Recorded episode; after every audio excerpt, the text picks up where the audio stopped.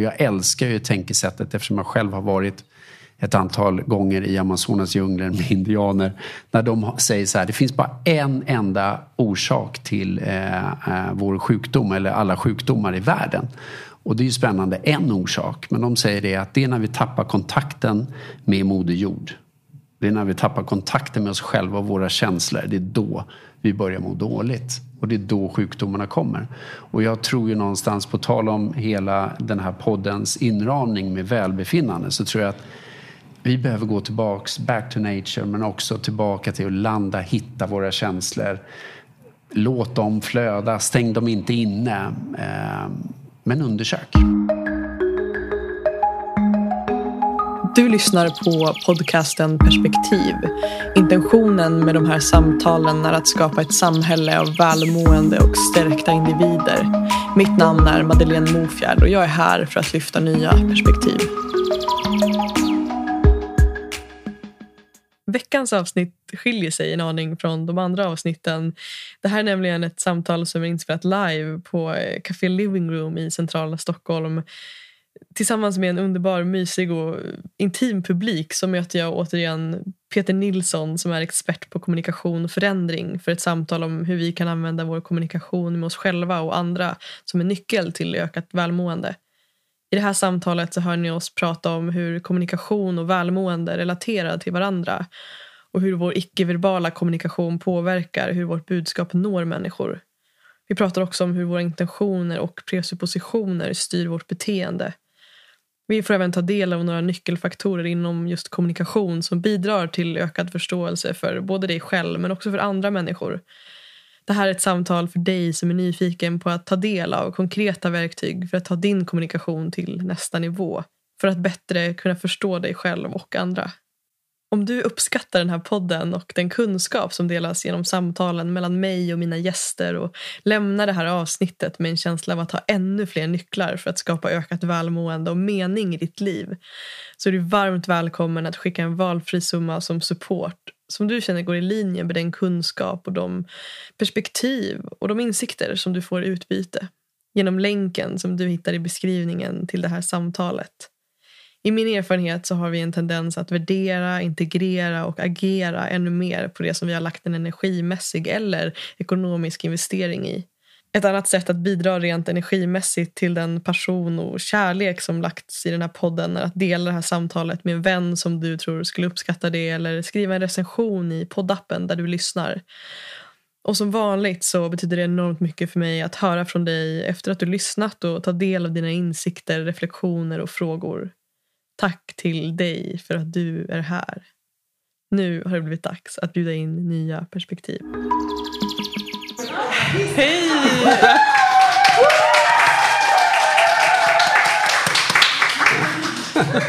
Hej och välkomna. Jag vill höra med er vad ni känner. Vad har ni för önskemål om att ha den här högtalaren på? Är det bra ljudmässigt eller ska vi stänga av den? Det funkar? Det som är tråkigt är att vi har den där mitt i ditt ansikte. Ser du mig nu då? Ja! Nu är allt som det ska. Har vi Peter också? Ja, om jag pratar. Yes. Det, An- det, är, annars hörs det är en ingenting. förutsättning känns det som. Eller hur? Så frågan är, ska vi ha den på? Ni tycker det? Eller ska vi köra utan? Ja, precis. Så vi har något att jämföra med. Ja. Om vi jämför så kommer det låta ungefär så här. Eh, och då, Och då blir det... vi kör på. Kör på. Yes. Nu ska vi vara på... Exakt. Nej, det här är jättebra. Vi kör Nej, men här. det... Spelar vi in det här? Yes. Yes, yes, yes. Nej, jag, jag, ja, men till att börja med så vill jag välkomna er alla eh, som är här.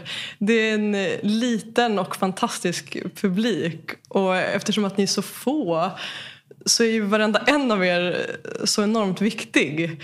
Så jag vill börja med att acknowledge alla er och allt det ni tillför. Eh, så jag hoppas att ni kan känna det, att ni, ni betyder väldigt mycket, alla ni som sitter här. Ehm, och som du sa eh, om att hålla käften, det behövs inte. Utan känn er fria under hela det här samtalet att göra det ni behöver och önskar och så vidare. Eh, om det är att gå på toa eller köpa en till citronboll eller vad det nu än kan vara. Så är ni varmt välkomna att göra det. Eh, intentionen för den här podden i det stora hela är att vara med och bidra till ett samhälle av mer stärkta och välmående individer. Och eh, idag så sitter jag här med Peter Nilsson som är expert på just kommunikation och förändring.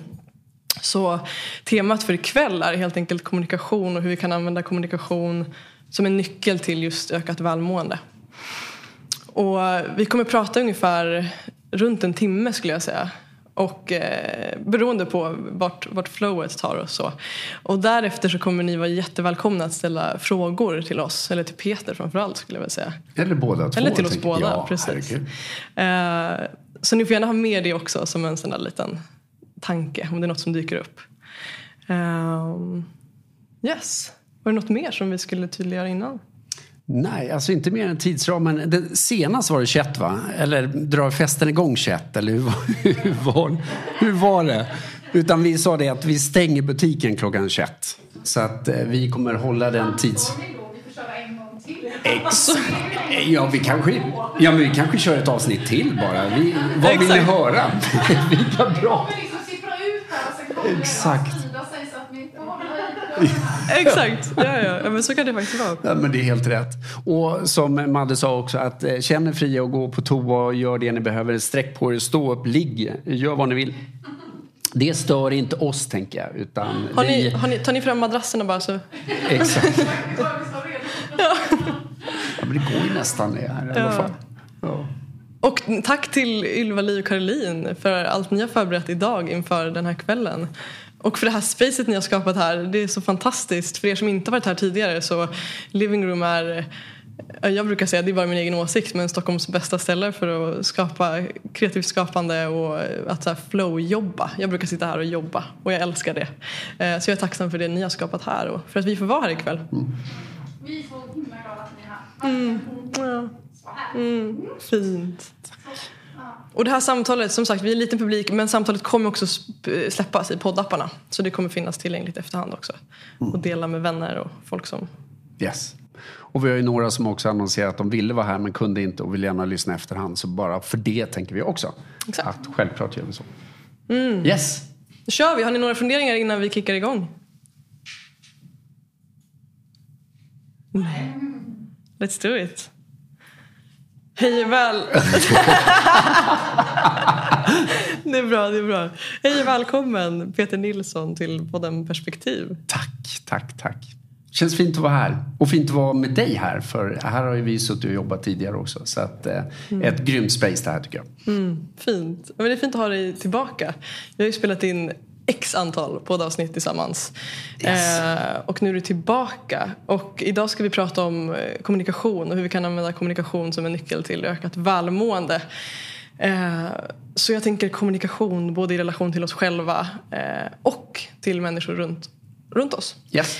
Och innan vi gör det så skulle jag vilja höra med dig hur du mår. Hur mår ditt hjärta idag? Hur har du det? Jag älskar ju den frågan. För den kan ju inte komma rakt av heller, för då är det inte mitt hjärta, tänker jag. Så nu måste jag känna in. Och i morse när jag vaknade så kände jag mig enormt tacksam. Så tacksamhet är någonting jag känner just nu och det har varit ett turbulent år som du också vet. Eh, men jag har landat väldigt mycket i det och är väldigt glad över de lärdomar jag har dragit. Och tacksam också för att jag nu har funnit mitt lilla eh, hus ute på Tyresö Brevik nära hav och natur. Det älskar jag. Eh, och samtidigt så är jag nog lite pirrig också. Livepodd, jag har varit med i ett antal poddar men livepodd är något helt nytt. Och dessutom så ha ögon på mig när jag sitter här, det, det känns lite speciellt måste jag erkänna. Så lite pirrigt och kul. Men det är också spännande det du säger om det här med att ha ögon på sig. Du har ju ändå eh, här, figurerat framför människor. Yes. Alltså stått framför publik i över 24 års tid. Så, Ja. så det är du ju van vid. Och jag tolkar också att du är en person som gillar att ha ögonen på dig. Ja, men Vad det- tror du är det som ja. gör att du eh, idag känner att det ändå pirrar lite? Det är att det är ett nytt format. Och att din mamma sitter där Just två det. meter från... Nej, jag skojar bara. Nej, det är ingen fara. Hur svårt kan det vara? Ja. Nej, men framförallt att det är ett nytt format. Jag står ju ofta framför människor och håller utbildning och coachar och föreläser och så. Men det här är ett nytt format. Då är det ju lite extra pirrigt tycker jag. Men jag skulle också innan eh, vi fortsätter, jag skulle vilja vända på frågan också och fråga hur mår ditt hjärta idag? Hur mår du?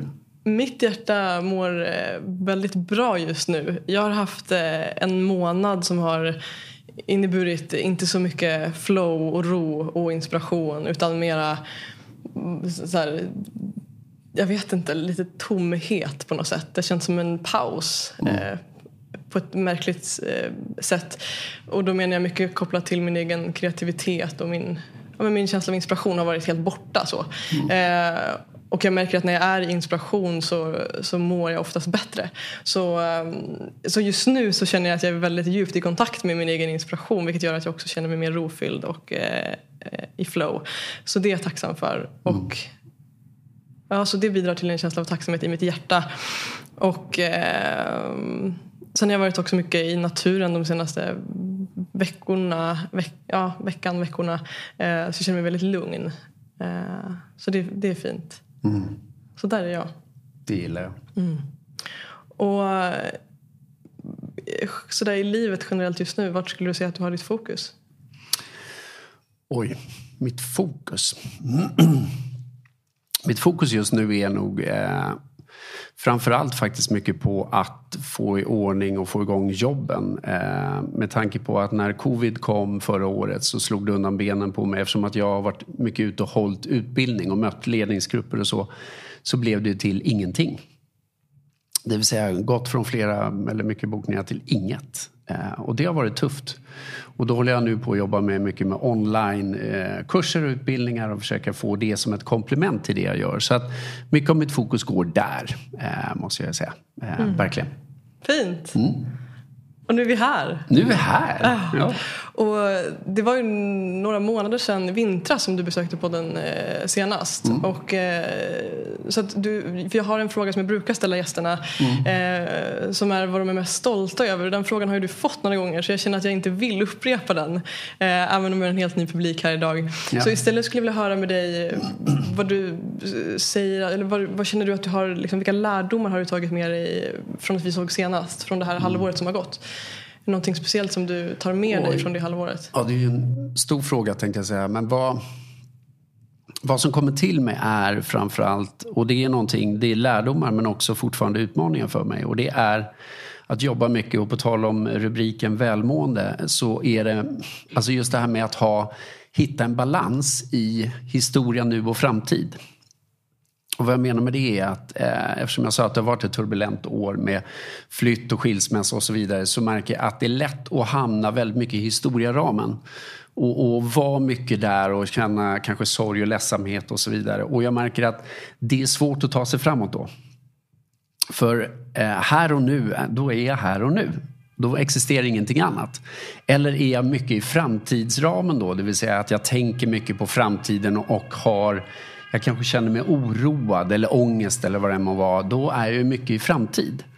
Och det har jag väl också, när det har svajat rejält omkring mig, att det är lätt att jag antingen hamnar väldigt mycket i historia eller i framtid. Så min stora lärdom och min fortfarande stora utmaning är här och nu. Att verkligen jobba med det och vara här och nu. Och det tror jag inte bara gäller mig, utan jag tror väldigt många andra eh, också har lätt att hamna i en eller en annan, annan ram då. Och det handlar inte om att, att inte känna, för det är också någonting jag inte har tillåtit mig förut. Jag har snarare tryckt undan jobbiga känslor. Nu vet jag att de känslor ska flöda genom kroppen. Men sen är det frågan hur länge de ska vara kvar. Och hur länge jag ska vara kvar med mina tankar och vad jag skapar mina stories om de känslor jag har. Så eh, ett långt svar på din fråga, men historia nu och framtid, att hitta mer balans i det. Eh, Och då tror jag, som du sa, natur. Att vara i naturen är fantastiskt. Och på tal om här och nu så låter det också i bakgrunden Det gör det. rejält. Det, det, tar Någonting oss har ju, hänt här. det tar oss ju ännu mer till nuet. Exakt. Alla, allt som sker. Eh, Vad, vad, tror du det är som gör det så svårt att vara i nuet? Jag tänker att det är här, nutidens kanske största utmaning som jag tolkar att många mm. människor bär på, som du också sa. Jag tror alla distraktioner, om man kan samla det som att prata om distraktioner som alla ljud i stan, människor. Det, det, är liksom ett sånt brus, konstant brus, sociala medier. Och du ska hela tiden vara på tå i det. Och det är därför jag kände nu när jag kom ut till landet då så för mig går det ganska snabbt då, bara gå och sätta mig i naturen och landa. Så jag tror att distraktioner är det stora problemet idag. Mm. Absolut. Vi skapar det själva. Exakt. Ja, verkligen. Ja, mycket handlar bara om att skala av det som vi själva har skapat och som distraherar oss. Ehm, jag är nyfiken på att höra, innan vi går in på djupet i, i just kommunikation och de här ämnena som du är, är så duktig på att förmedla kunskap kring. Vad har varit liksom saker i ditt liv som har gjort att du har hamnat på den här platsen där du mm. lever det här, ditt mission av att hjälpa människor att vakna upp inför sina egna mönster mm. eh, och sprida kunskapen om de nycklarna som funkar inom kommunikation och de som inte funkar. Mm. Eh, vad, vad, vad har, vilka erfarenheter har tagit dig till, till den här drivkraften och att, att göra det, det arbetet? Ja, spännande. Eh, jag tror min nyfikenhet har tagit mig dit. Och jag minns att redan jag som ganska liten också var väldigt alltså, målinriktad.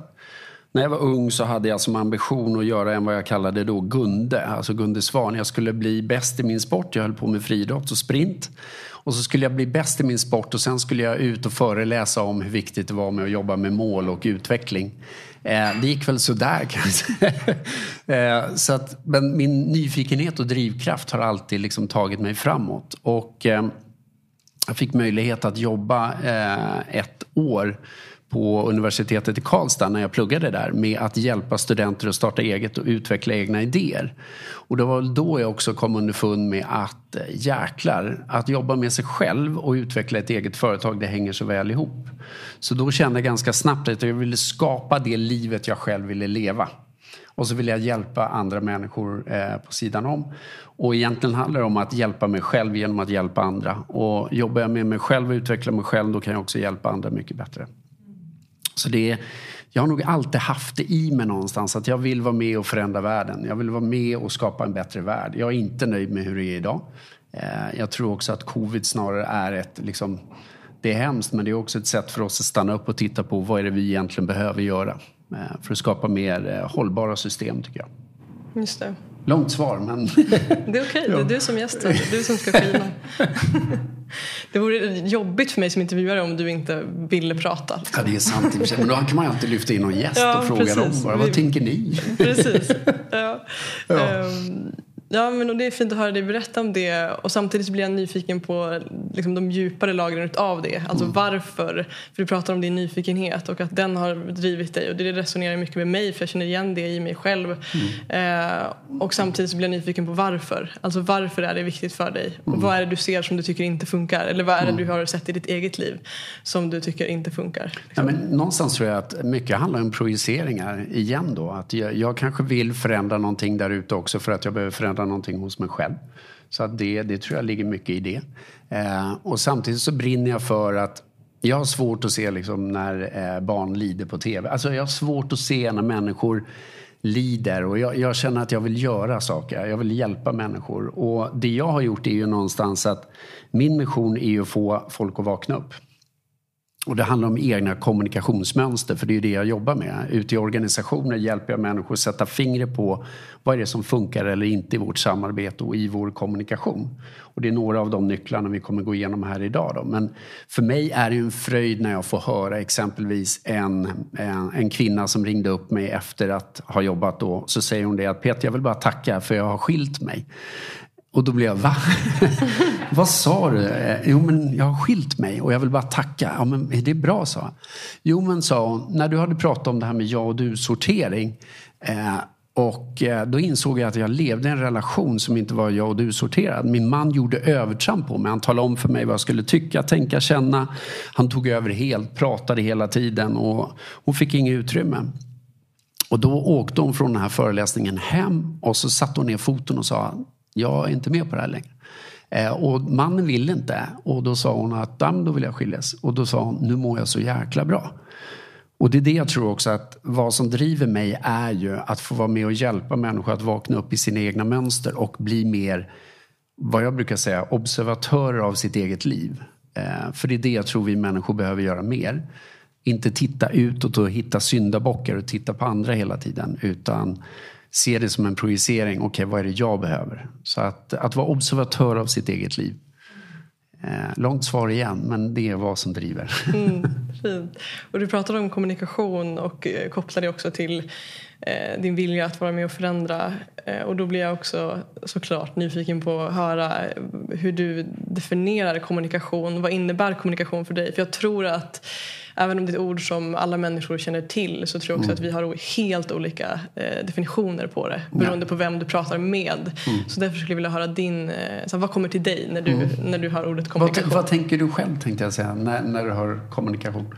Ja, alltså nu är jag ju färgad ja, eftersom att jag har behövt otaliga samtal med dig om det. Ja. Eh, så Ja, men, men kommunikation för mig är ju ett sätt att, eh, att möta mig själv. Att det är ett sätt att, att så här, hur kommunicerar jag med mig själv mm. eh, är en del av det. Och en annan del av det är i kommunikation med människor runt mig. Ja. Att jag ser det som en väg till, till mer meningsfulla relationer. Att när jag kan kommunicera mina behov så kan de behoven bli tillgodosedda. Eh, och bara då. För jag tänker också att det finns ett sånt samhälle där vi det är lätt att tro att människor kunna läsa mina tankar. Ja. Och det, ja, det är inte så det funkar. Eh, så det, det är det som har kommit till mig tidigare. Som sagt, sen utifrån eh, att ha samtalat mycket med dig och så, så förstår jag också att kommunikation är, är också mycket icke-verbalt. Mm. Att det ja. finns eh, andra lager till det.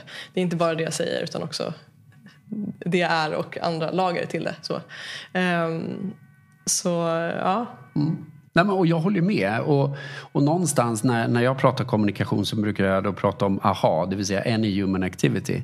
Det vill säga allt det vi gör och inte gör. Eh, och det är ju spännande när vi möter människor. En del tror så här, men jag har inte sagt någonting. Eh, fast hela ögonbrynen åker ner och, och jag frustar och armarna i kors. Men vad fan, jag har inte sagt något. Jag har inte kommunicerat någonting. Men vi kommunicerar ju hela tiden med allt det vi gör, med ögonbryn och så vidare. Och det är ju spännande också för att eh, när det kommer till kroppsspråk så kan det också vara gamla vad jag kallar ankringar, det som ligger tillbaka i tiden. Min mamma gjorde alltid något med ögonbrynen eller pappa pratade ett visst röstläge och så. Eh, så att kommunikation, jag menar att det går inte att icke-kommunicera. Vi kommunicerar hela tiden. Så det inbegriper kommunikation med mig själv, med andra, kroppsspråk, allt. Den är också spännande. Jag får den här tanken. Jag tänker det finns människor som jag eh, som kommer till eller liksom som jag får upp i huvudet nu när du pratar om det. Där jag tänker så här, den personen är inte bra på att kommunicera. Mm. Och utifrån det du nu säger så inser jag att ja, fast den personen är ju bra på att kommunicera på sitt sätt. Alltså ja. i tystnad, eftersom att tystnad också kan vara ett sätt att kommunicera. Så, så, mm. så, den personen kommunicerar eh, på helt andra sätt. Liksom. Ehm, yes. Och, och, och, den blir spännande. Mm. Uh. Jag, tänker det, jag är uppvuxen i en, i en familj där min pappa han var både eh, polis och politiker. Och det är ju spännande för jag har ju insett också nu med den kompetens jag har idag vad jag har modellerat och tagit efter honom. Och i början så hade jag ju ett kroppsspråk och ögonbrynen åkte ner och det var okej, okay, vad tycker ni? Och så kunde jag ha det och så visade jag med handen ner så här, vad tycker ni då? Och jag fick ingen respons. Jag tänkte, jag säger ju rätt saker. Varför är det ingen som säger någonting? Eh, men då insåg jag ju också att jag, han fick ju igenom ofta det han ville. Men till vilket pris?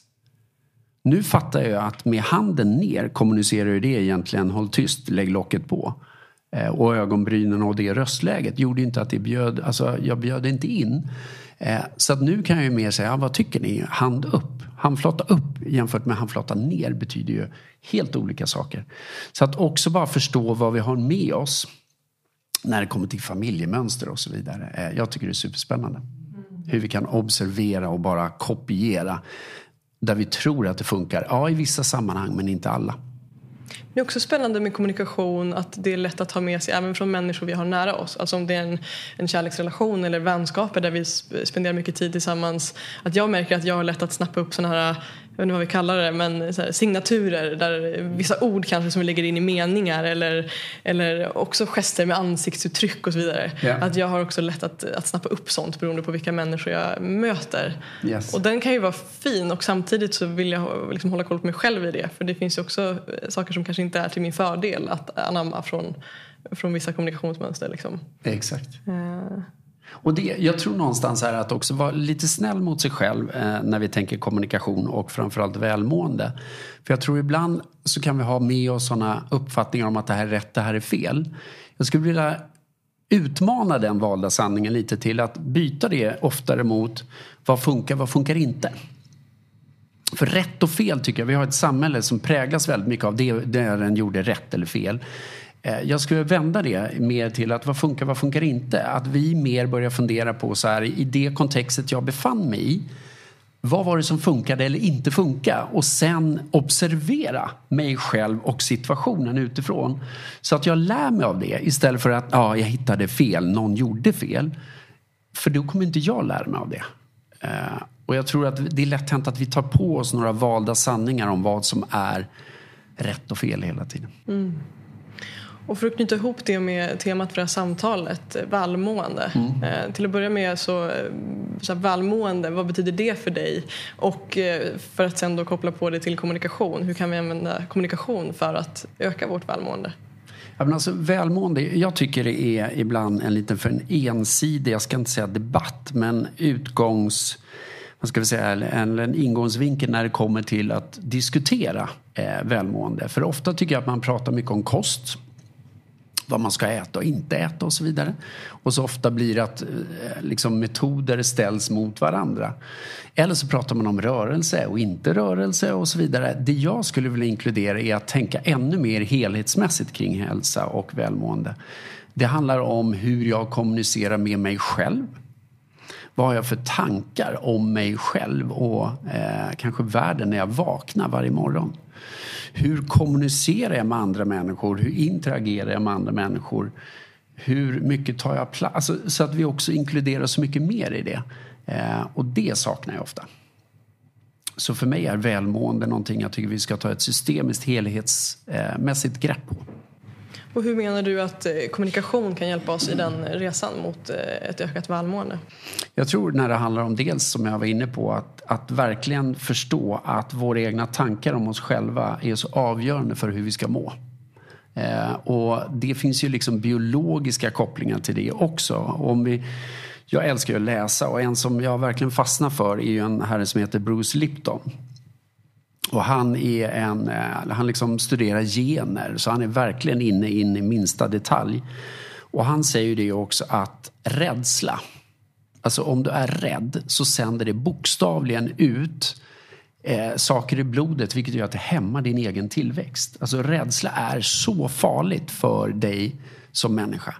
Och då tänker jag, har jag tankar om mig själv där jag är rädd och går runt och är rädd för scenarion eller att saker ska hända. Vad gör det med mig och mitt välmående då, exempelvis?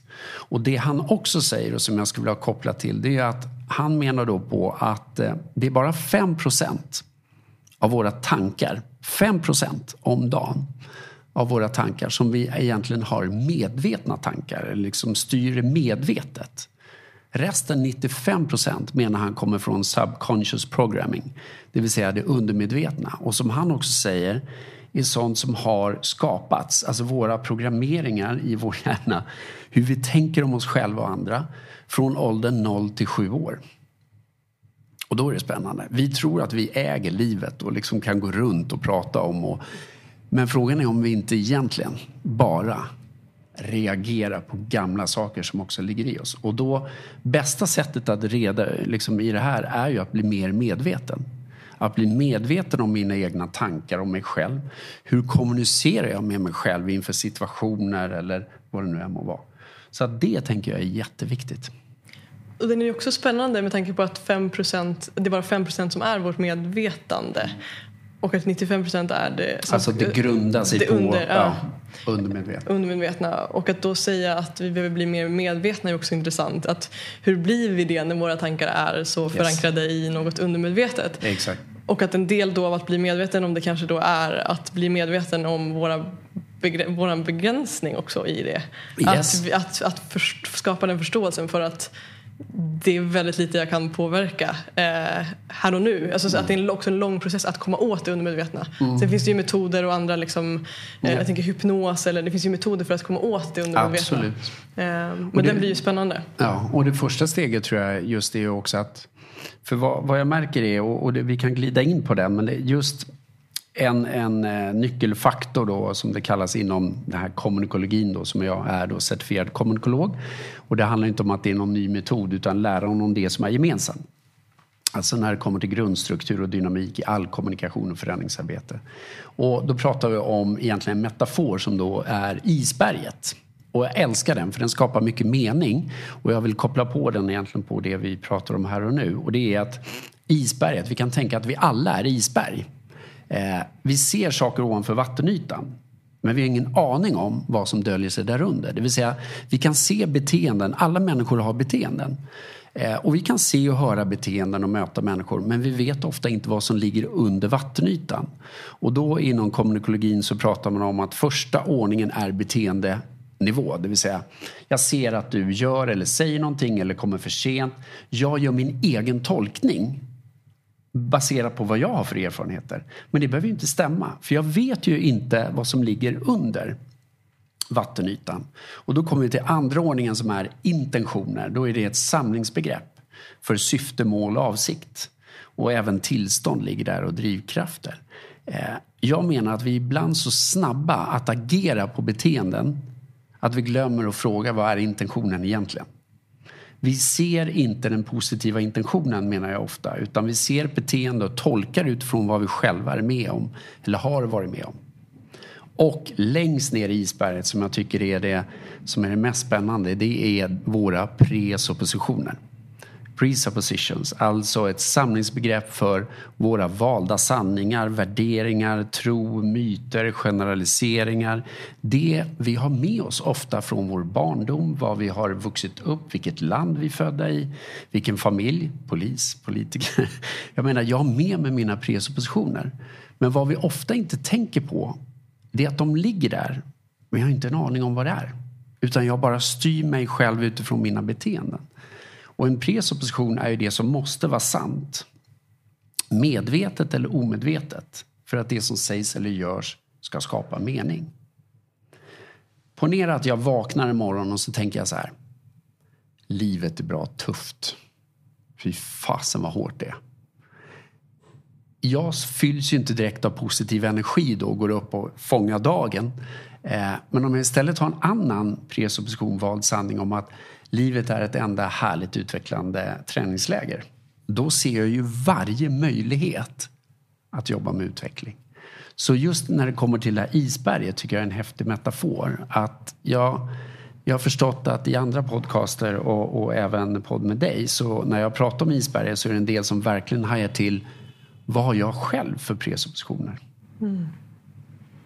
Den är också spännande för jag tänker att eh, ofta när det uppstår konflikter eller liksom, o- att man inte förstår varandra eh, att det ofta handlar om just det, att Yes. vi bär på oss olika presuppositioner. Att det som är självklart för mig är inte självklart för dig. Nej. Eller det är inte självklart, självklart för den personen jag har framför mig. Exakt. Ehm, Så att koppla det då till både intentioner och eh, att kunna se det i en annan person. Att, som du säger, istället för att bara se ytan. Att Ja. också kanske till och med fråga.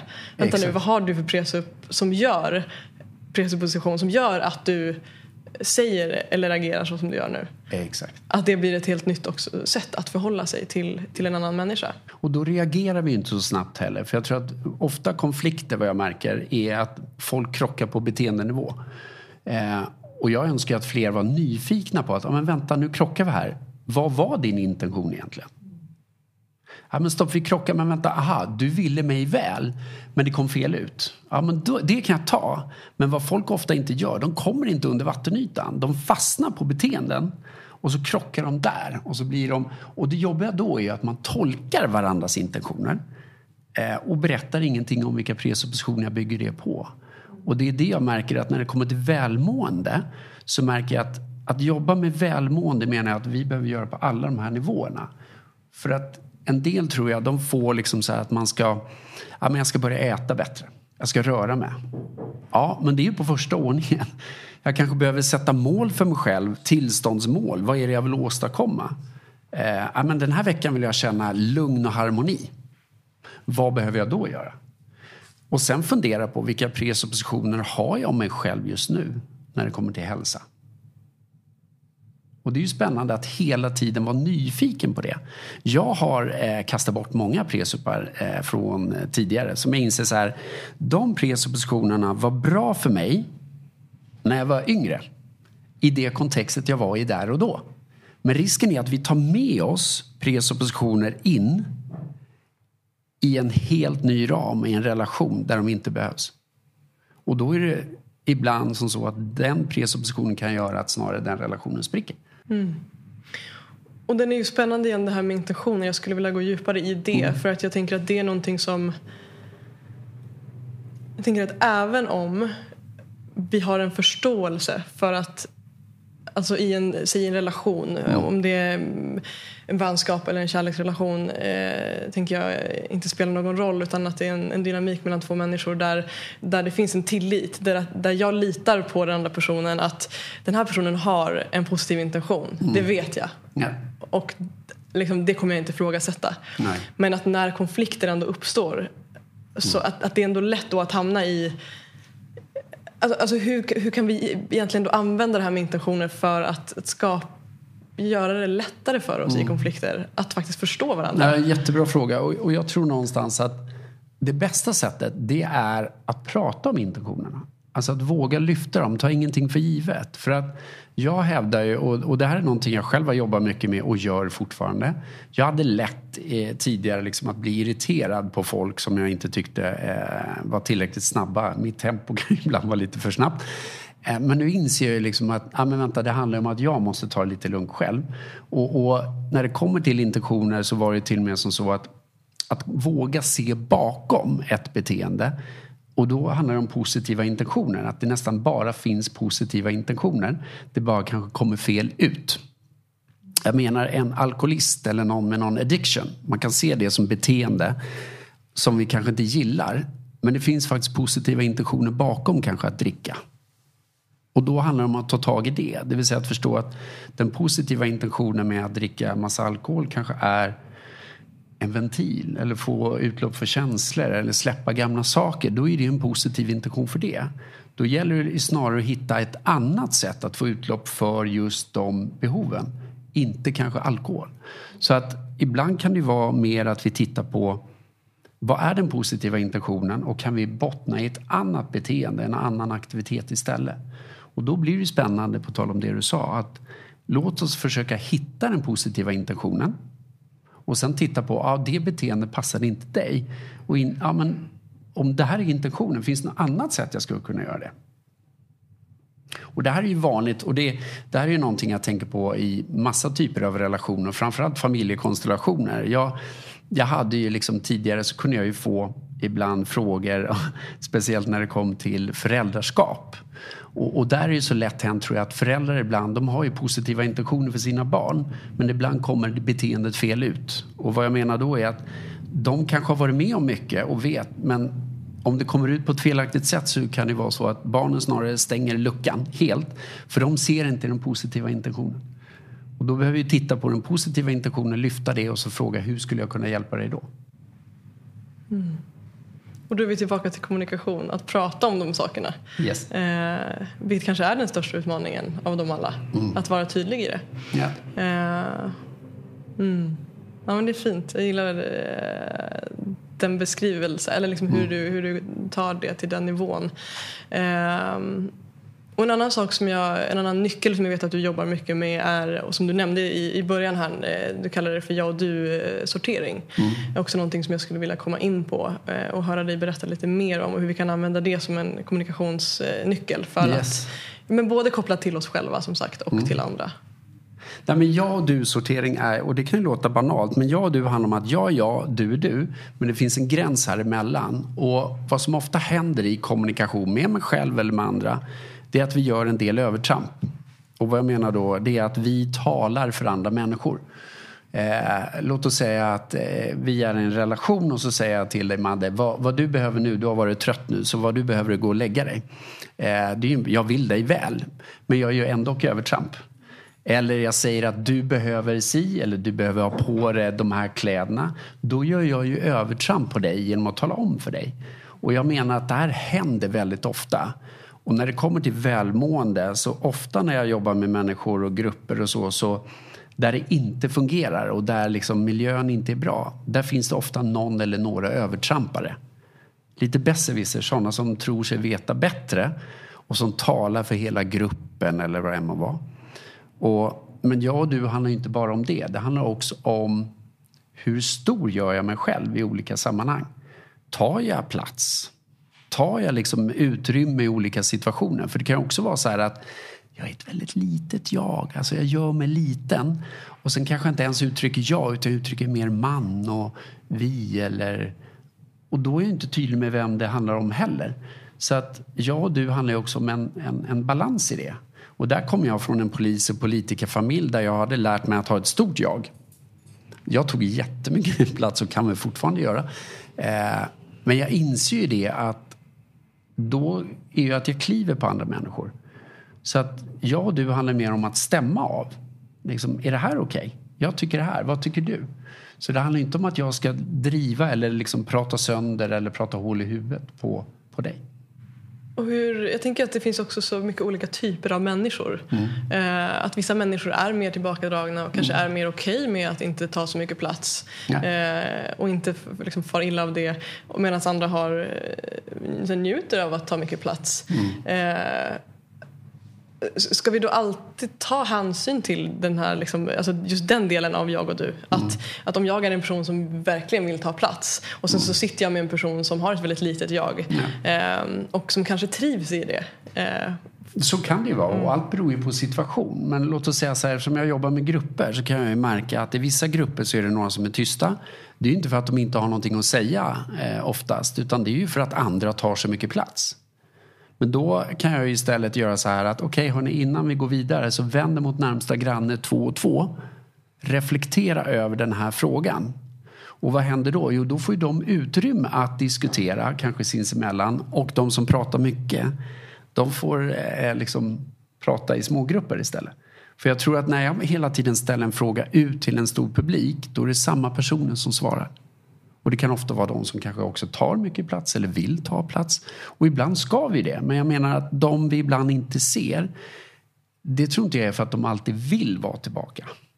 Sen kan det ju absolut vara det, men då skulle jag försöka inkludera dem i alla fall. För de har ju synpunkter och åsikter också som jag skulle vilja höra. Och det jag gillar med dina, de här nycklarna som du kallar det eh, är ju också att allting är, och som du också betonar det här med att allting handlar om vilket kontext vi är i. Alltså ja. beroende på vilken situation. Mm. Eh, för, för jag kan ju känna igen mig i den bilden av att jag så här, i min natur så är jag inte en person som, jag känner inte ett jättestort behov av att vara i centrum. Mm. Eh, utan blir snarare obekväm av det. Mm. Och samtidigt så vill jag ju kunna vara en person som då och då kliver in och äger den rollen. Yeah. Vilket är en utmaning för mig. Mm. Och då kan jag ju bli hjälpt av att tänka så att nu behöver jag mm. ha ett lite större jag. Och det är mm. okej okay, här och nu. Men det behöver inte alltid vara så. Nej. För det är, inte, det är inte det som är grunden av den jag är. Um, och att förstå att i olika kontext så kan vi kliva in i olika liksom, ja, delar av oss själva. Så. Och det handlar ju också igen om det vi eh, pratade om tidigare. Vad är det för intention och kontext du kliver in i? Då kan du ju ganska snabbt, nej men om intentionen är den här, då behöver jag inte ta så mycket plats. Eller tvärtom, om intentionen är att min podd ska synas mer, då kanske du behöver visa mer fram. Men om intentionen är någonting annat, då behöver du inte det. Men sen är det ju spännande också att eh, framförallt de, säger jag, som har ett mindre jag, då är det ju spännande att koppla på presuppositioner de har med sig. Vad tänker de om sig själva? För det är mer där jag tror vi behöver börja. Istället för att säga förändring på första ordningen. Ja, du ska kliva fram, ta mer plats, prata högre. Det kan vara skitjobbigt för en människa som inte är van vid det. För de har tankar om sig själva, presuppositioner. Jag är ingenting värd. Min pappa sa alltid åt mig att jag tog för mycket plats. Så det är därför jag menar att jobba med förändring och liksom fokus på välmående behöver vi jobba på alla tre nivåerna. Och kan vi göra det samtidigt, då kan det hända jättespännande saker. Så um, jag håller verkligen med dig att det är alltid kontext. Och det, det är därför jag också har svårt för metoder eller lösningar som säger gör så här eller så här är lösningen på första ordningen. För jag tror att vi behöver titta djupare än så. Och hur kan vi använda på ett konkret sätt isberget i relationer till människor som vi har nära? Finns det sätt, eller liksom, ja, hur kan vi, om vi lyssnar på det här samtalet och tänker så det här skulle jag behöva införa, eller jag skulle behöva komma in på djupet med den här personen. Eh, har du något tips då eh, till hur, jag kan, hur vi kan lyfta in det då i den relationen? Ja, jättebra fråga. Och det, isberget är ju metafor för egentligen då första, andra, tredje ordningens kommunikation. Och det, finns ju, det går att göra hur stort som helst. Men jag skulle vilja eh, berätta en liten story om en pappa som hörde av sig till mig. Han hade jag jobbat med i en ledningsgrupp men han ville ringa upp mig inte för att ledningsgruppen funkade så mycket bättre utan han sa det att hans familj, det hade hänt någonting. För han sa det att jag insåg att isberget är en fantastisk metafor att jobba med som familj. Då hade han vid middagsbordet efter middagen eh, ritat upp ett isberg på ett stort papper. Och så hade han sagt så här att vad är de viktiga värderingarna? Vad är viktigt för oss i vår familj? Alltså han började längst ner. Och så tittade han på vad tycker ni är viktigt för oss i vår familj? Vad är viktigt? Och de kom fram till öppenhet, respekt och, bry sig om varann och så vidare. Och så lyfte han till nästa nivå. Vad är de viktigaste intentionerna? Vilka tillstånd ska vi jobba med i den här familjen framöver? För det hade inte varit helt bra i den familjen då. Eh, och alla gick ju igång. Ja, ah, men det här är viktigt för mig. Respekt, ja. Och tonåringarna sa respekt och så vidare. Och när de hade det klart, då blev det vilka beteenden ska vi då ha som blir då kongruenta, det vill säga går i samma linje med det vi säger? Och det här är ju någonting jag rekommenderar alla att göra eh, i relationer, att bygga ett gemensamt isberg. Vad är viktigt för oss i vår relation? Vad vill vi uppnå i vår relation? Vilka tillstånd är viktiga när? Eh, och vad behöver vi då göra? Hur ska vi bete oss mot varandra? För jag menar ju att vi alla är isberg. Men hur mycket tydligt gör jag mitt eget isberg för mig själv eller andra? Så där har du några exempel. Och framförallt var nyfiken på din partner eller kollega eller vad det nu än må vara. Vad finns under vattenytan? Att ta reda på, ställ frågor som rör mer presuppositioner och intentioner tycker jag. Då kan vi komma långt. Jag tänker också att eh, ett första steg kanske kan vara också att göra den här övningen med sig själv. Exakt. För att lära känna sig själv för att sen kunna kommunicera eh, ens behov eller önskemål och så Mm. Ja. vidare. För utan det så har vi ju ingenting heller att kommunicera. Tänker jag. Nu har jag ju sett förresten att, att du har ju själv anammat en del av det här och, Ja. och gör ju det. Jag har ju sett att du har skrivit eh, eh, vissa saker på dina väggar. Kan du inte berätta om, för du använder ju egentligen det här. Ja men det gör jag framförallt i, i relation till mig själv så, eh, och mitt eget välmående. Och eh, då är det egentligen en, en rutin eller en vana jag har där jag varje månad stämmer av mina, mina önskade liksom, tillstånd för månaden. Eh, vad jag vill känna, vad jag vill uppleva och eh, hur jag, ja, framförallt det, vad jag vill känna. Och, eh, och sen utifrån det då, vad behöver jag göra för att känna det? Och, eh, och sen kopplar jag också det till, till intentioner rent eh, så här, saker som jag vill uppnå. Och eh, jag har gått ifrån ganska mycket det här eh, som jag tidigare var inne i, eh, ett mer liksom, maskulint tänk av att uppnå mål och så vidare. Det resonerar inte lika mycket med mig längre. Då det känns väldigt pushigt och hårt. Så så de, de liksom, intentionerna jag då sätter är mer kopplade till till saker som, som jag vill skapa av lust. Liksom. Eh, och för mig blir intentioner någonting mycket mer lustfyllt än mål för de kan vara mycket mer flytande. Så, Ja. eh, så ja, men absolut, det är en, en, någonting som jag har anammat utifrån från dig. Eh, och det hjälper mig. Eh, och det, det går ju att bryta ner hur mycket som helst tänker jag. Exakt. Eh, Så det är fint. Och för att gå vidare från det så skulle jag vilja också hinna med att eh, prata med dig om eh, vikten av att ha tydliga ramar. Både för sig själv men också för, eh, kanske framförallt i relation till andra människor. Ehm, så skulle du vilja prata lite om det, alltså ramsättning och vad det innebär för... Ja, och jag har ju redan pratat om egentligen ramar utan att säga och liksom definiera och förklara begreppet. Men ramar skulle jag vilja definiera som allting är ramar. Frågan är bara hur tydliga är de och är vi i samma ram? Att definiera en ram innebär ju också att någonting är innanför och då blir också någonting utanför. Och vad jag menar med ramar handlar ju väldigt mycket om att vi kan vara i olika ramar när vi möter andra människor. Att vi tror att vi sitter på samma möte men någon kanske är i någon specifik ram, det vill säga uppmärksamheten. Eh, låt oss säga att jag går på ett affärsmöte och någon sitter och har uppmärksamhet på vad jag ska äta till middag. Någon sitter på det här mötet och har fokus på att vi ska fatta ett beslut. Någon sitter och har fokus på Nej, men det, vi, här handlar om att vi ska gå in i lösningar och liksom prata om det. Att vi är inte i samma ramar. Och det kan också handla om mig själv, att jag är lite förvirrad.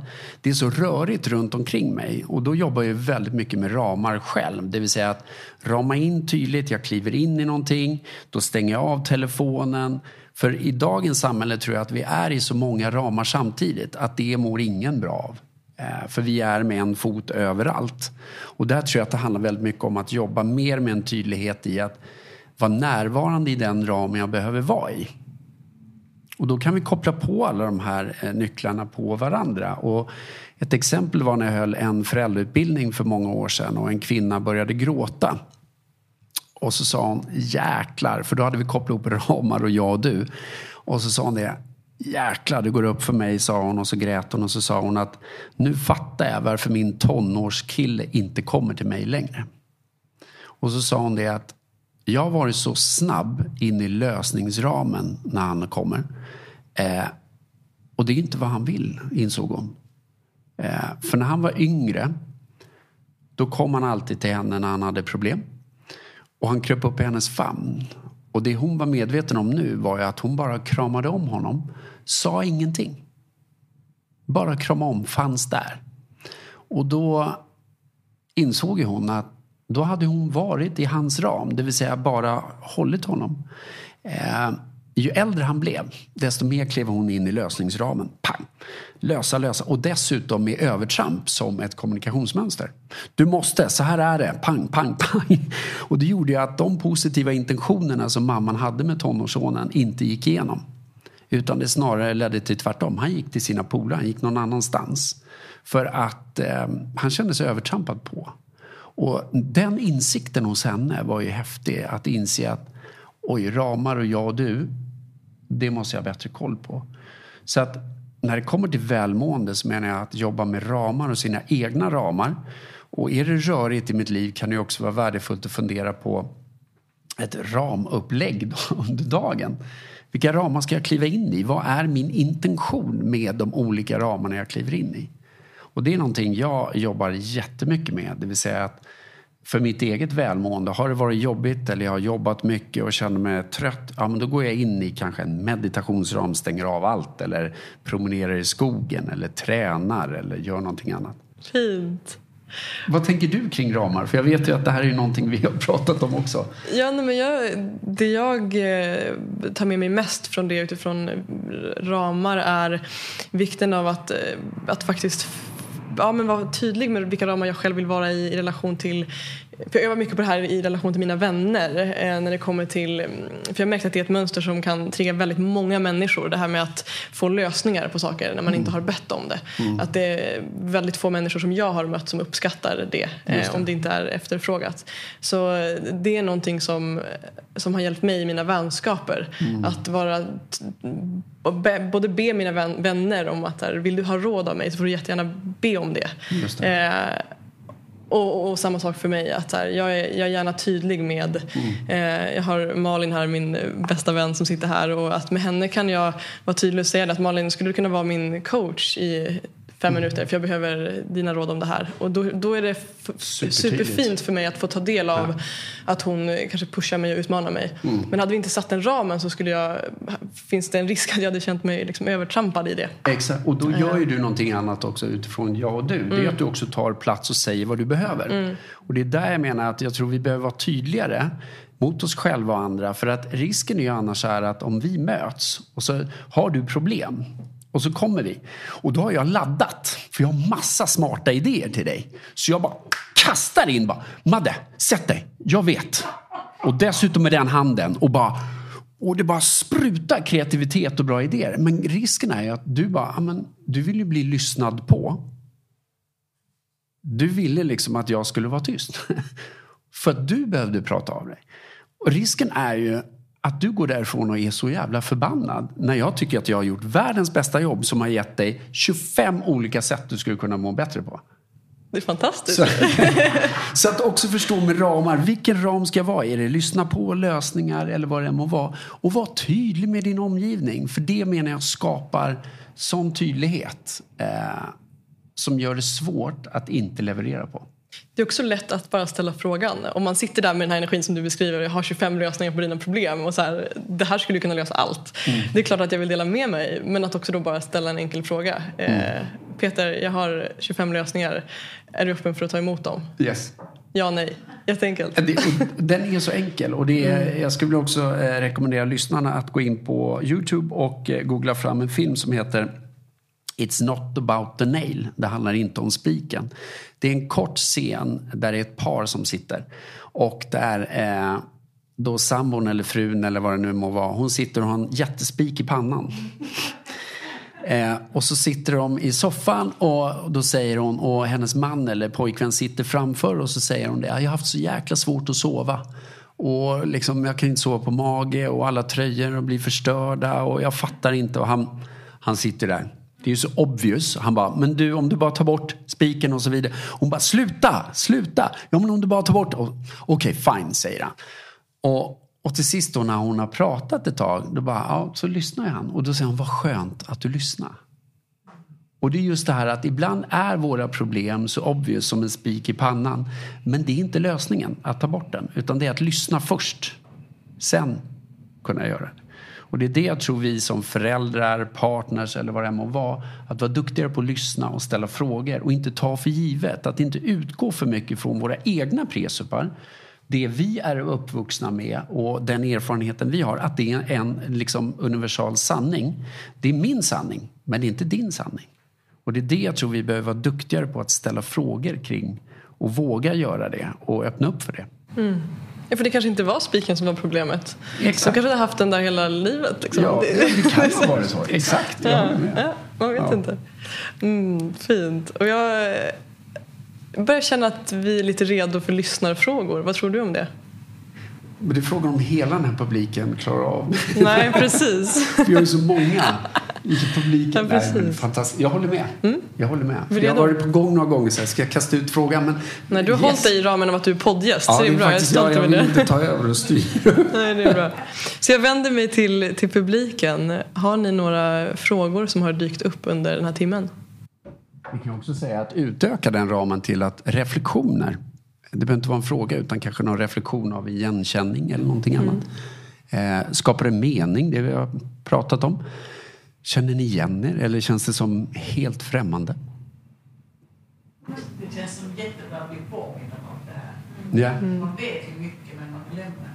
Yes. Och speciellt i en stund då när det är action eller man är i, i fokus så då glömmer man ju allt vad man kan eller vet. Precis. Ja. Nej, men, och, den, och vi kanske ska upprepa också så att alla hör även här. Men att bli, att bli påmind och, och liksom också att när man är framförallt in action att då är det lätt att glömma. Och jag håller verkligen med om det. Jag gör det hela tiden. Men det är också ett sätt att stanna upp efteråt. Varför gick det fel? Eh, och då kunna göra någonting åt det. Och allt gick fel och att det är okej. Exakt. Yes. Alltid träning. Jag har en fråga. Det ni pratade om, som jag kan formulera. Ehm, när man inser att någon annan kanske har en annan intention eller en annan presupposition eller så att det, där, där man krockar liksom. Mm. Och så ställer man frågan men personen är så inte i kontakt med sig själv så deras svar är ingenting. De bara, men vadå? Det finns inte. Det är så här. Mm. Jag är så här. Och man bara, men vad var din intention? Alltså Mm. att, att den frågan inte når fram. Ja. Hur kan man ställa den frågan på ett annorlunda sätt för att anpassa sig till de människor som inte har påbörjat Mm. den här tanke Mm. det här se sig i spegeln och ställa de här frågorna till sig själv. Mm. Så jag vet att har man inte ställt de frågorna till sig själv så är det svårt att svara när någon annan ställer dem. Ja. Men, och, och det är inte min, det är inte min del att se till att du tar tag i det här. Nej. Men hur kan jag, jag skulle vilja säga förenkla, men det är inte för Mm. att förminska någon. Men hur kan man förenkla de frågorna Mm. så att det blir mer tillgängligt och fler kan förstå det? Så Ja, ja, ja. Ja. Alltså, jättebra fråga tycker jag. Och, och just det som kommer upp till mig när du säger det är någonstans, och någonting jag jobbar mycket med, att det är att försöka komma med metakommentarer. Alltså kommentarer från sidan om. Jag ska ge ett exempel på vad en metakommentar skulle kunna vara. Ponera att du möter mig för första gången och eh, du kör på. Liksom, jag och du tramp, bara trampar på och bara kör och kör och kör. Risken är att om jag säger men stopp, du gör övertramp på mig, jag och du. Du ska inte fatta någonting vad jag menar utan du bara vad fan och bara köra. Men då tror jag att vi behöver göra ett litet så här mönsterbryt och vara vad skulle hända om jag ställde mig, låt oss säga på sidan om helt plötsligt medan du pratade? Då skulle du först haja till. Och så skulle man kunna ställa frågan, du Malin, hur tror du Peter mår där nu? Vad, vad tror du händer där? Alltså att, att ge en kommentar om kommentaren. Alltså ge, är du med på vad jag menar? Att snarare, ja, att, att kunna hjälpa dem att spegla sina egna mönster kan vi göra ibland, inte genom att ställa frågor, för det, det, de sitter fast. Det är att ställa en fråga eller ge en observation på att du, jag märker att du tystnar eller svaret kommer väldigt snabbt. Eh, och då blir det ju snarare spännande att varför kom svaret så snabbt?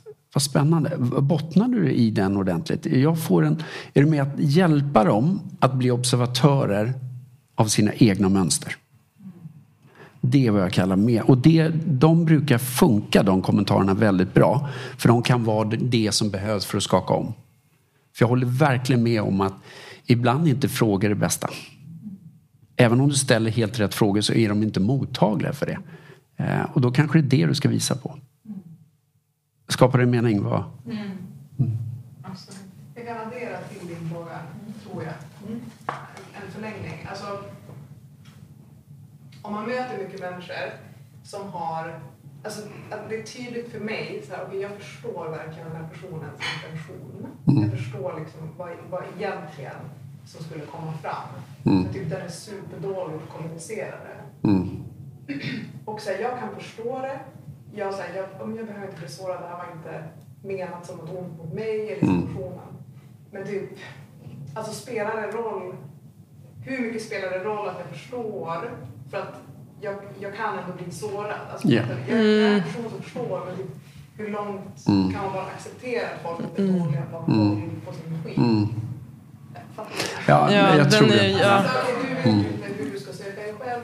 Om jag Mm. dig vad är din intention så fattar du inte. Mm. Jag förstår, alltså, jag förstår. Men hur mycket kan man bara acceptera att folk suger på kommunikation? Mm.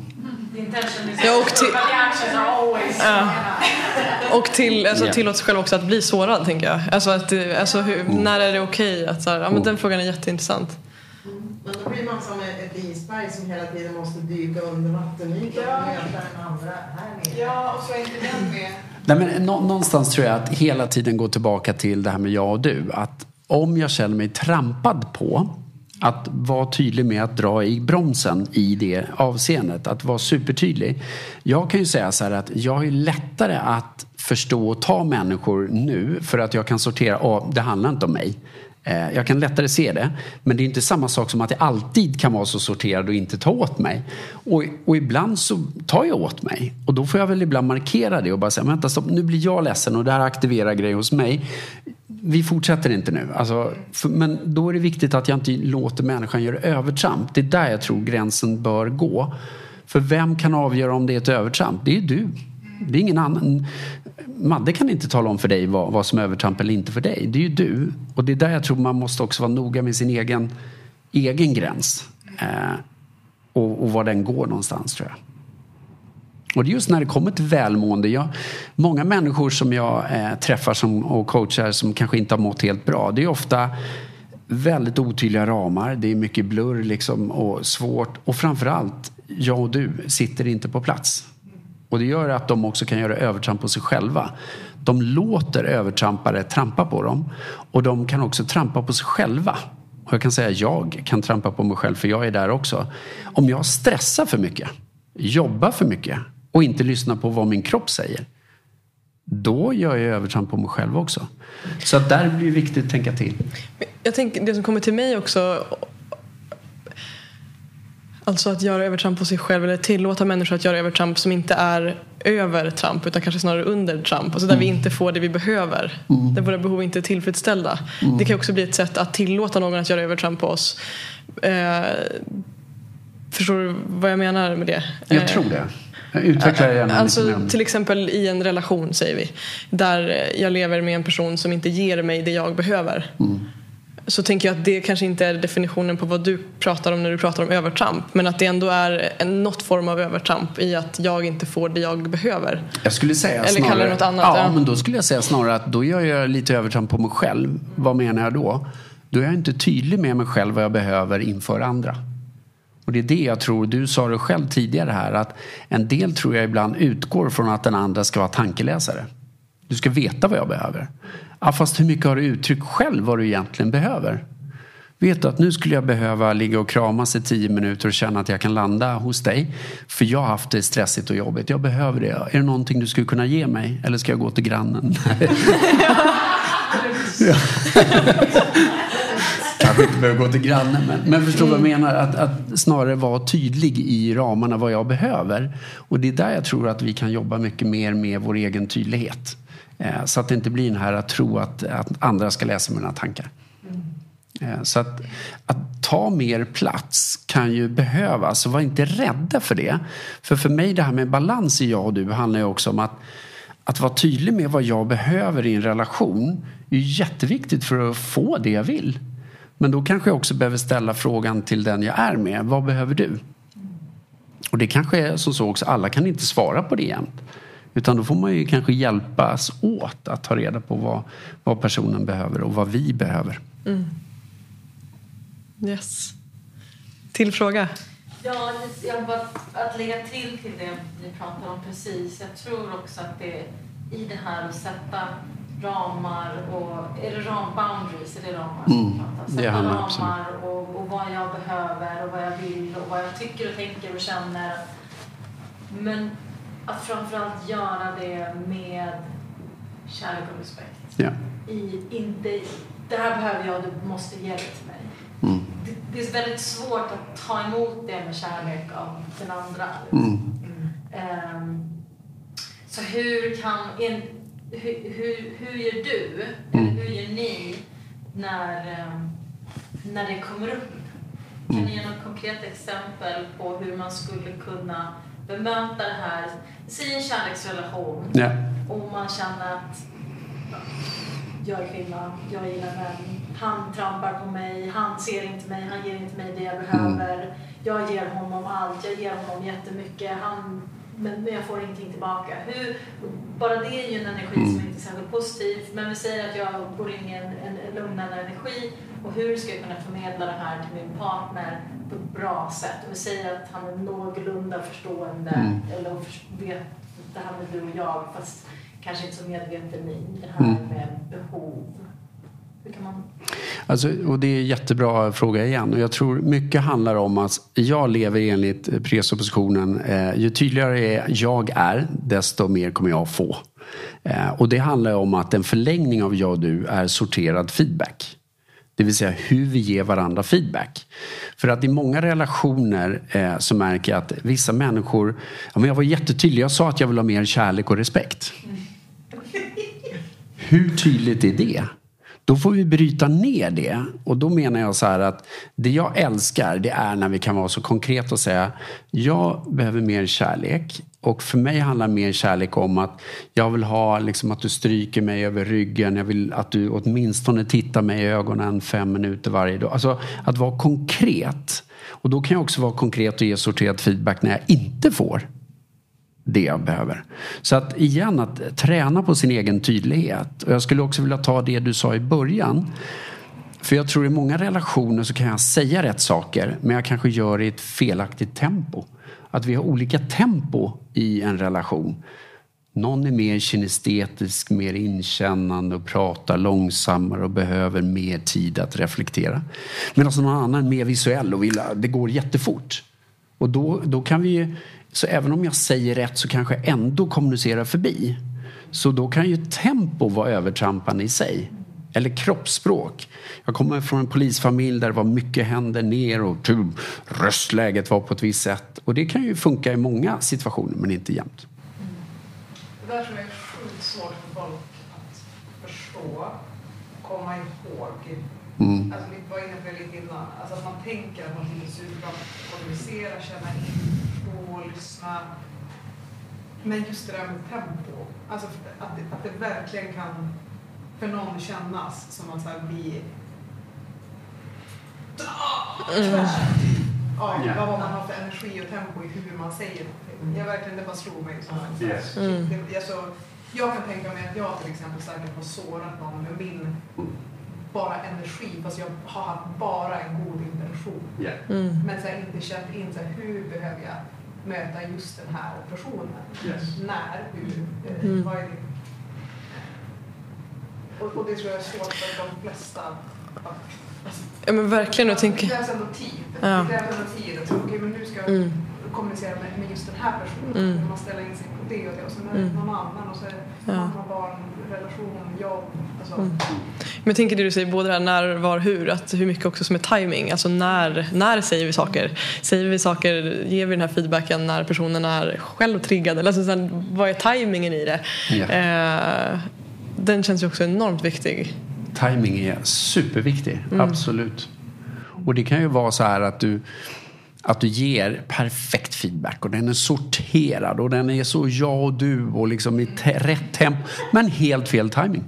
För personen är inte där i den ramen. Och det är det jag menar, då, den viktigaste frågan är ju då först, vill du ha feedback? vill du ha feedback nu? och så får man ta det därifrån. Men jag tror återigen det här att i relation att verkligen träna på sin egen tydlighet. Men också i relation med mig själv träna på min egen tydlighet. Och när det kommer till välmående kan vi koppla tillbaks det här med sorterad feedback. Att också om jag säger exempelvis att jag behöver mer lugn. Ja, vad är det jag behöver se och höra då för att jag ska känna mig mer lugn? Jag behöver se mer natur, jag behöver känna att jag sitter på en strand eller vad det nu än må vara. Men att, att vara duktig på att också kunna gå ner i detaljer för att specificera vad det handlar om. Det tror jag är jätteviktigt. Men jag gillar det också Nathalie sa här om att eh, också alltså anpassa det man säger och hur man säger beroende på vilken person vi möter. Att det också är så lätt i relationer att eh, också utgå från att alla andra jag möter är som mig. Eh, och hur sällan det faktiskt är så. Yes. liksom. Och vad skönt ändå att det inte alla är så. Nej men precis. Ja. Fan, alltså. Men tänk så många människor, det här måste, eller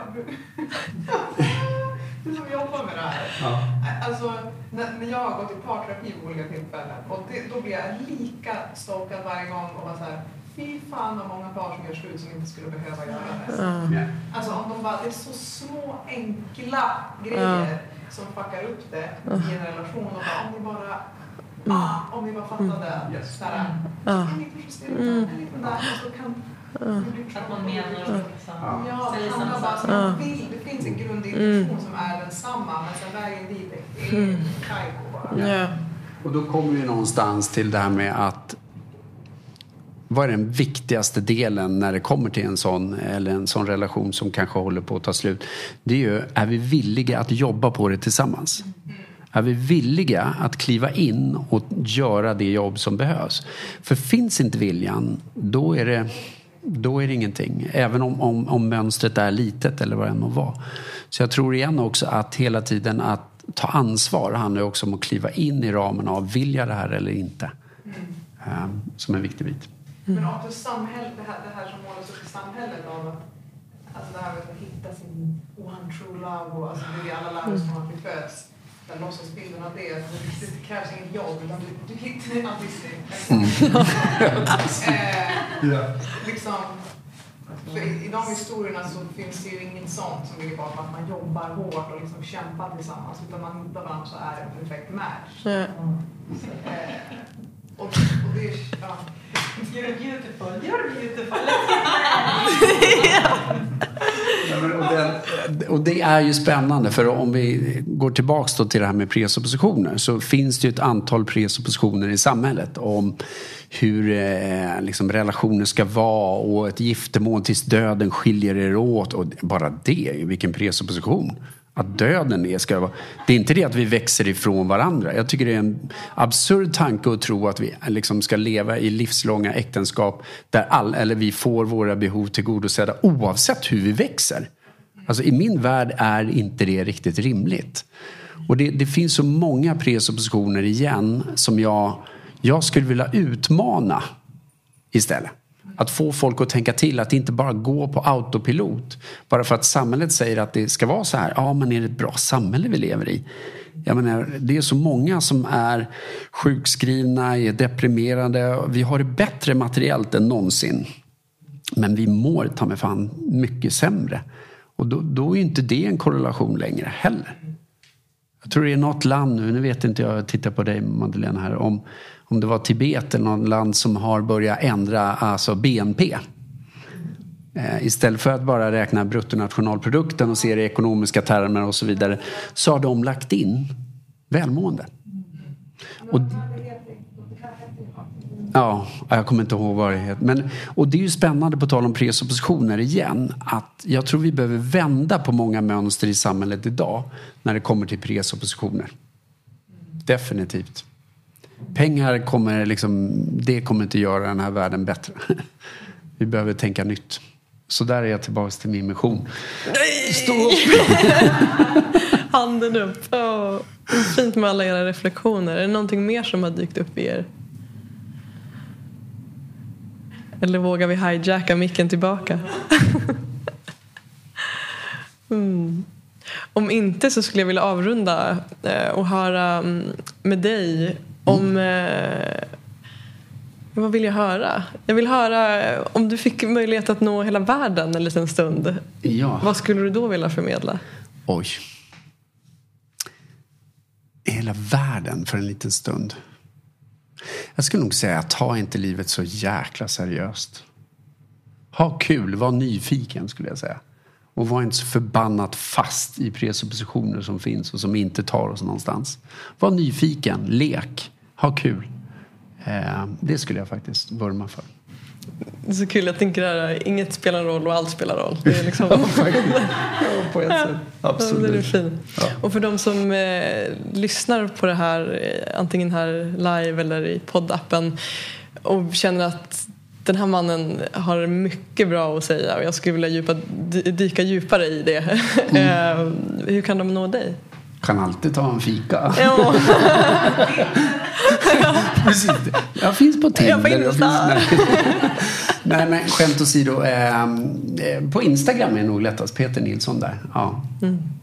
Pe- vad heter jag? Mm. Peter Nilsson 70 tror jag till och med. Nilsson 70 heter jag. Vet inte ens vad jag ändrat. Det är ja, bara det visar hur bra jag är på sociala medier. Ja, Ja. jag kom på det. Sociala medier, ja vet du. Ja, jag tror att de kommer hitta dig Ja, på ett eller annat sätt. ja men faktiskt. Vi faktiskt. hoppas det.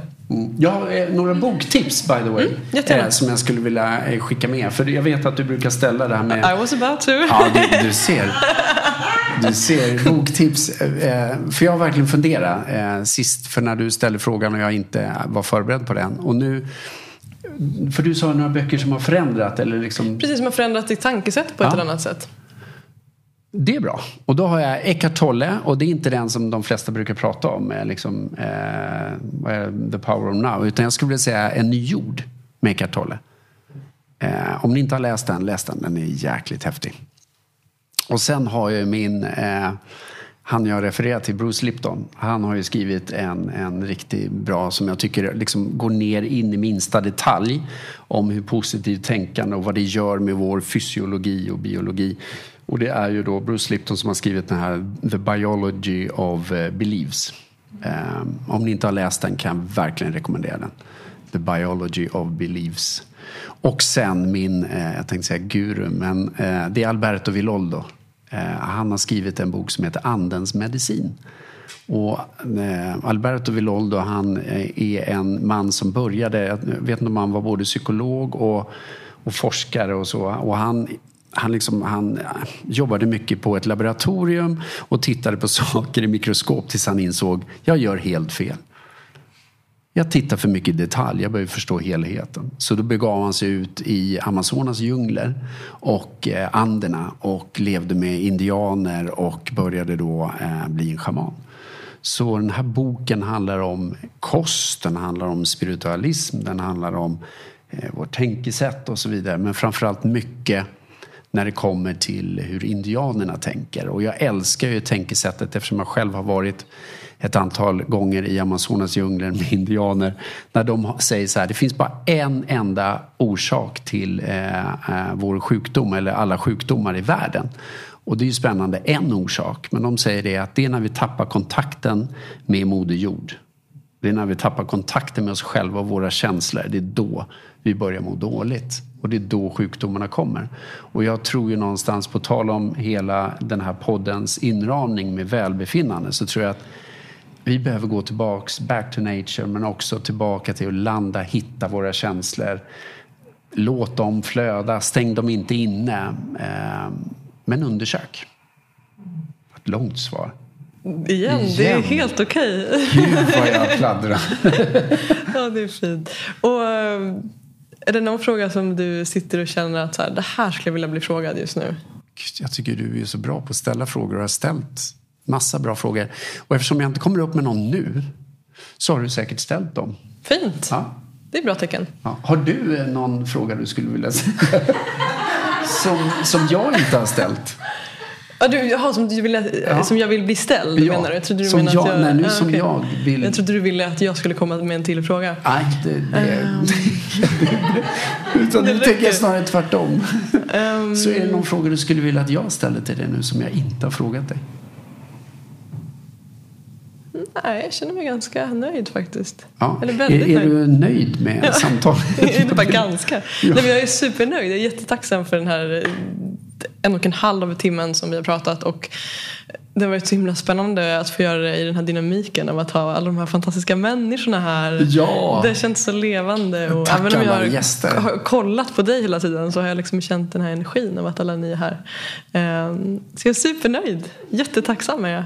Och tack till dig. Och är du nöjd så är jag nöjd. Mm, fint.